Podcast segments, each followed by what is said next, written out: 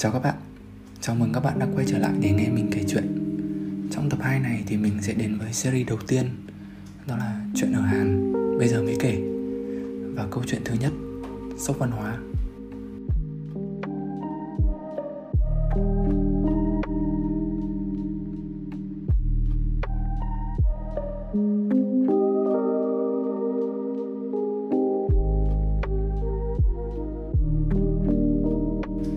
Cảnh của câu chuyện là vào năm 2016 Năm đó mình 19 tuổi, Đang học năm thứ hai, Thì bỗng một ngày nhận được thông báo Mình là người duy nhất của trường trúng học bổng chính phủ Hàn. Lần đầu tiên trong đời mình được tận hưởng cảm giác là một winner thực thụ ấy. Và với tấm lòng tràn đầy nhiệt huyết và một tâm hồn đẹp, Mình xách vali lên và đi Hàn trong ánh mắt thèm thuồng của bọn con gái trong lớp. Rồi sau đó thì mình bị cái đất nước khỉ gió này vả ra mấy phát các bạn ai mà đi du học rồi thì cũng gặp không ít thì nhiều những cú sốc. Nhưng cái mà mình cảm nhận rõ rệt nhất ấy, đấy là sốc văn hóa.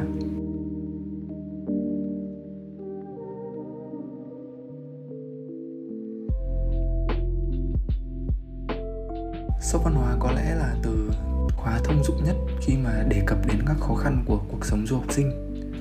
Nếu mà lên Google search thì các bạn sẽ thấy nhăn nhản hàng trăm bài ai cũng nói ai cũng kể mòn cả tay. nhưng mà phải đến khi trải qua rồi ấy, thì mới cảm nhận được. Đó là do mỗi người có một phong văn hóa này một nền tảng giáo dục này và tất nhiên cả quan điểm sống khác nhau nữa. Thì cú sốc này cũng có khác biệt và cũng có nhiều bạn chẳng gặp cú sốc nào khi đi du học cả. Vậy thì xin chúc mừng bạn vì bạn thật sự là người may mắn trong hàng triệu du học sinh rồi đấy. Và trong phần 1 này để mình kể cho bạn mình đã sốc thế nào tại xứ sở của các oppa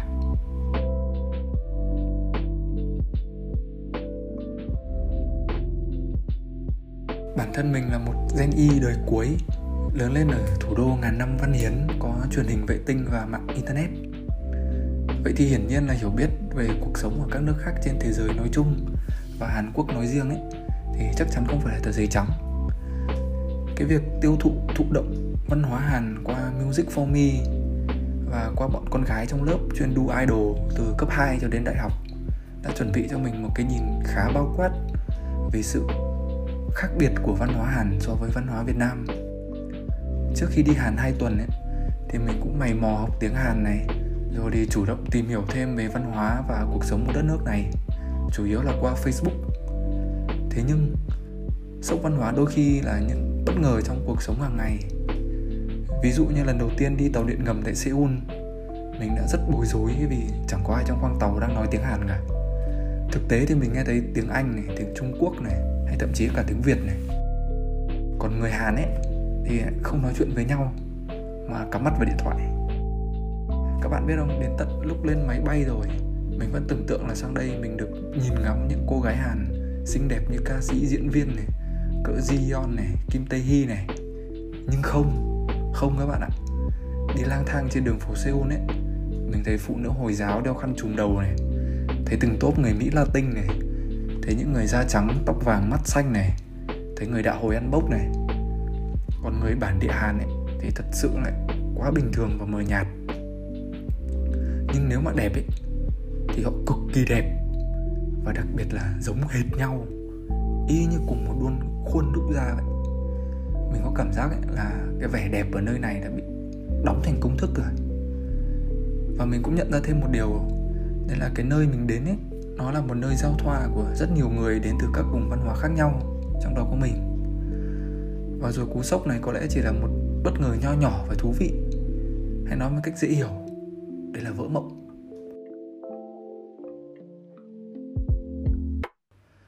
Mình vẫn rất nhớ bài giảng cuối cùng của thầy giáo IELTS ngay trước khi đi Hàn về cái từ tolerance.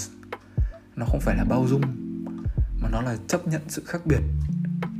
Mà phải đến khi chính mình lao vào một nơi xa lạ hoàn toàn như này thì mình mới thấm được những gì thầy dạy và sau một năm ấy thì mình không chỉ hiểu thêm về văn hóa Hàn mà còn văn hóa của các nước xung quanh như là Trung Quốc này, Đài Loan này, thậm chí cả Pháp này, Đông Âu này, Trung Đông này, cả đến những tôn giáo khác như là Hồi giáo và Thiên Chúa.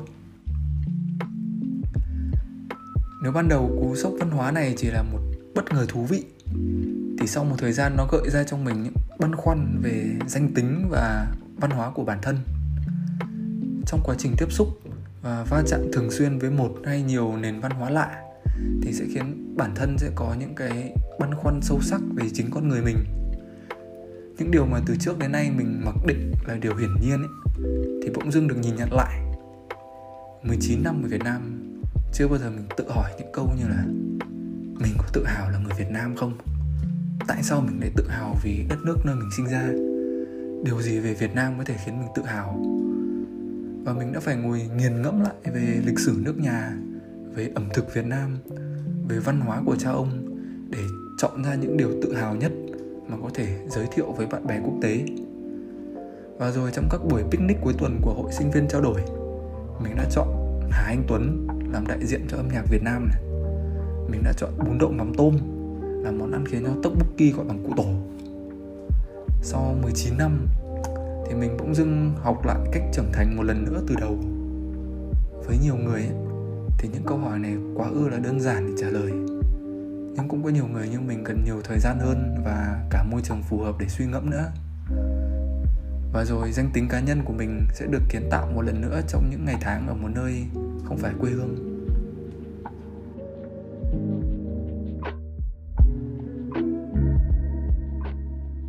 Vừa rồi mình đã nói về việc sốc văn hóa đối với bản thân mình khi lần đầu tiên đến một đất nước xa lạ. Và trong phần này thì mình sẽ nói thêm về một cái nữa mà mình nghĩ rất nhiều đấy là cái người bản địa ở nơi đó người ta có bị sốc văn hóa khi mà có những du học sinh như mình đến đó hay không? Mình thì mình thấy là ấy, cái nước Hàn từ nhiều năm nay chắc phải độ hơn chục năm nay rồi thì chính họ cũng là nước xuất khẩu văn hóa thông qua K-pop này, thông qua phim ảnh này và thậm chí còn tạo thành được cả làn sóng Hallyu nữa. Thì bản thân họ là cái nước xuất khẩu văn hóa cho nên là mình nghĩ là họ cũng sẽ phải chăn trở với nhiều câu hỏi về văn hóa và hội nhập. Bản thân mình là du học sinh từ Việt Nam ấy thì mình cũng là một phần trong cái cuộc tranh luận này nhưng mà đôi khi mình cảm thấy rất bối rối khi phải cố gắng đưa ra một ý kiến cá nhân. Bởi vì đâu đó trên đất nước này vẫn còn những kẻ kỳ thị người nước ngoài và phân biệt chủng tộc. Nếu mà bạn gặp phải họ ấy, thì đó có lẽ là một cái cảm giác không mấy dễ chịu. Đôi khi mình thấy bản thân thực sự là thấp cổ bé họng vì tiếng nói của mình không có trọng lượng. Bởi đơn giản thôi mình là người nước ngoài mà mình có phải là người hàn đâu. Và yeah cái cảm giác bị phân biệt chủng tộc ấy nó thực sự không dễ chịu một tí nào cả nhưng mà xét về mặt tích cực thì đó là cách mà ông trời vả thẳng vào cái tôi cá nhân của mình để mình tự biết mình là ai trong cái thế giới này. Nhưng ngược lại, nếu đặt mình vào vị trí của người bản địa ấy, thì các bạn cũng sẽ thấy một mặt khác của câu chuyện. Thử tưởng tượng nhá, bỗng một ngày, chung cư nơi bạn sống này, tổ dân phố nơi bạn ở này, bỗng tràn ngập người nước ngoài từ trên trời rơi xuống thì sao? Họ nói thứ tiếng bạn không hiểu được. Họ nấu những món có mùi bạn chưa từng ngửi bao giờ họ có cách sinh hoạt văn hóa mà bạn thấy lạ lùng. Vậy thì bạn sẽ nghĩ như thế nào và bạn sẽ phản ứng lại với họ như thế nào? Đâu phải ai sinh ra với những đặc quyền để trở thành một công dân toàn cầu đâu. Để có một lối tư duy cởi mở và thích ứng nhanh chóng với bối cảnh xã hội và chính trị mới đâu. Mình tin rằng ấy, đấy là có những người bản địa cũng thấy sốc. Và cách họ phản ứng lại với những du học sinh như chúng ta ấy, thì cũng là một cách để phòng vệ tự nhiên mà thôi thì mình thấy là chúng ta nên lắng nghe nhau nhiều hơn để hiểu nhau trước khi lấy sự khác biệt để vẽ ra ranh giới. Và mình tin rằng ấy, là sốc văn hóa có thể xảy ra ở cả Việt Nam. Khi mà bạn tiếp xúc với một môi trường mới này một cộng đồng mới này ví dụ như là đổi nơi ở này đổi chỗ làm việc này nói cho cùng thì nó cũng là một phần tất yếu của quá trình trưởng thành. Những cái khác biệt mà xung đột văn hóa vẫn diễn ra có khi hàng ngày. Nhưng mà nếu bạn luôn giữ một tinh thần cầu thị và hiếu kỳ thì mọi cú sốc sẽ chỉ là một trang sách trong cuộc đời bạn mà thôi. Sau một năm này, 5 năm này hay là 10 năm này những cái bỡ ngỡ của ngày đầu tiên đặt chân ra nước ngoài ấy, chắc chắn sẽ là một phần trong DNA của bạn. Và nếu có một vài vết sẹo ấy thì chính những vết sẹo ấy sẽ là áo giáp để bảo vệ chúng ta sau này.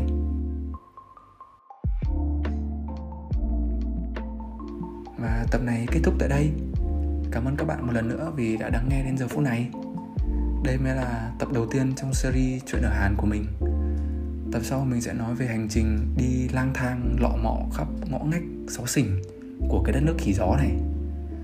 Và để kết thúc thì mình xin tặng các bạn một bài K-pop quốc dân mà cả người Hàn cũng rất thích, chả hiểu sao. Đấy là bài Aloha. Thế nhá, hẹn gặp lại mọi người, bye bye.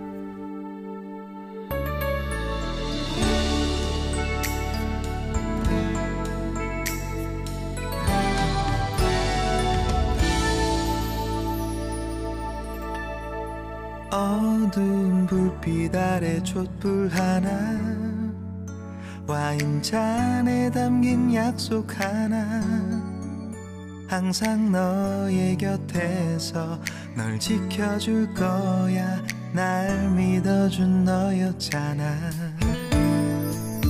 나 바라는 건 오직 하나.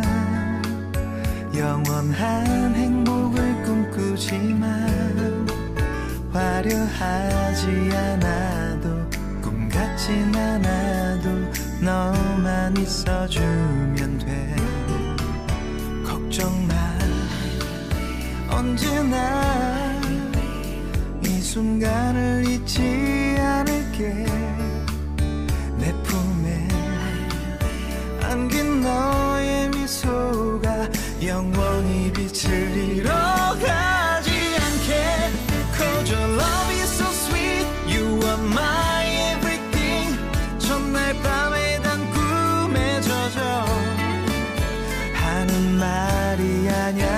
난 변하지 않아.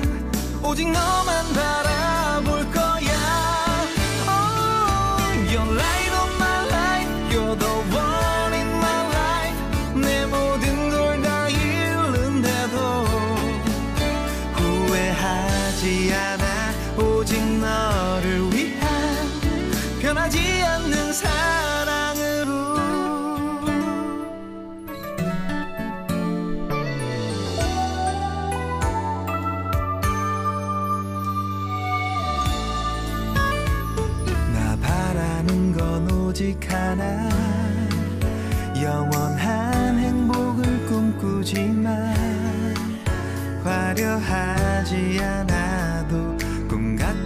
않아도 너만 있어주면 돼. 약속해. 힘들 때 너의 그늘이 되어줄게.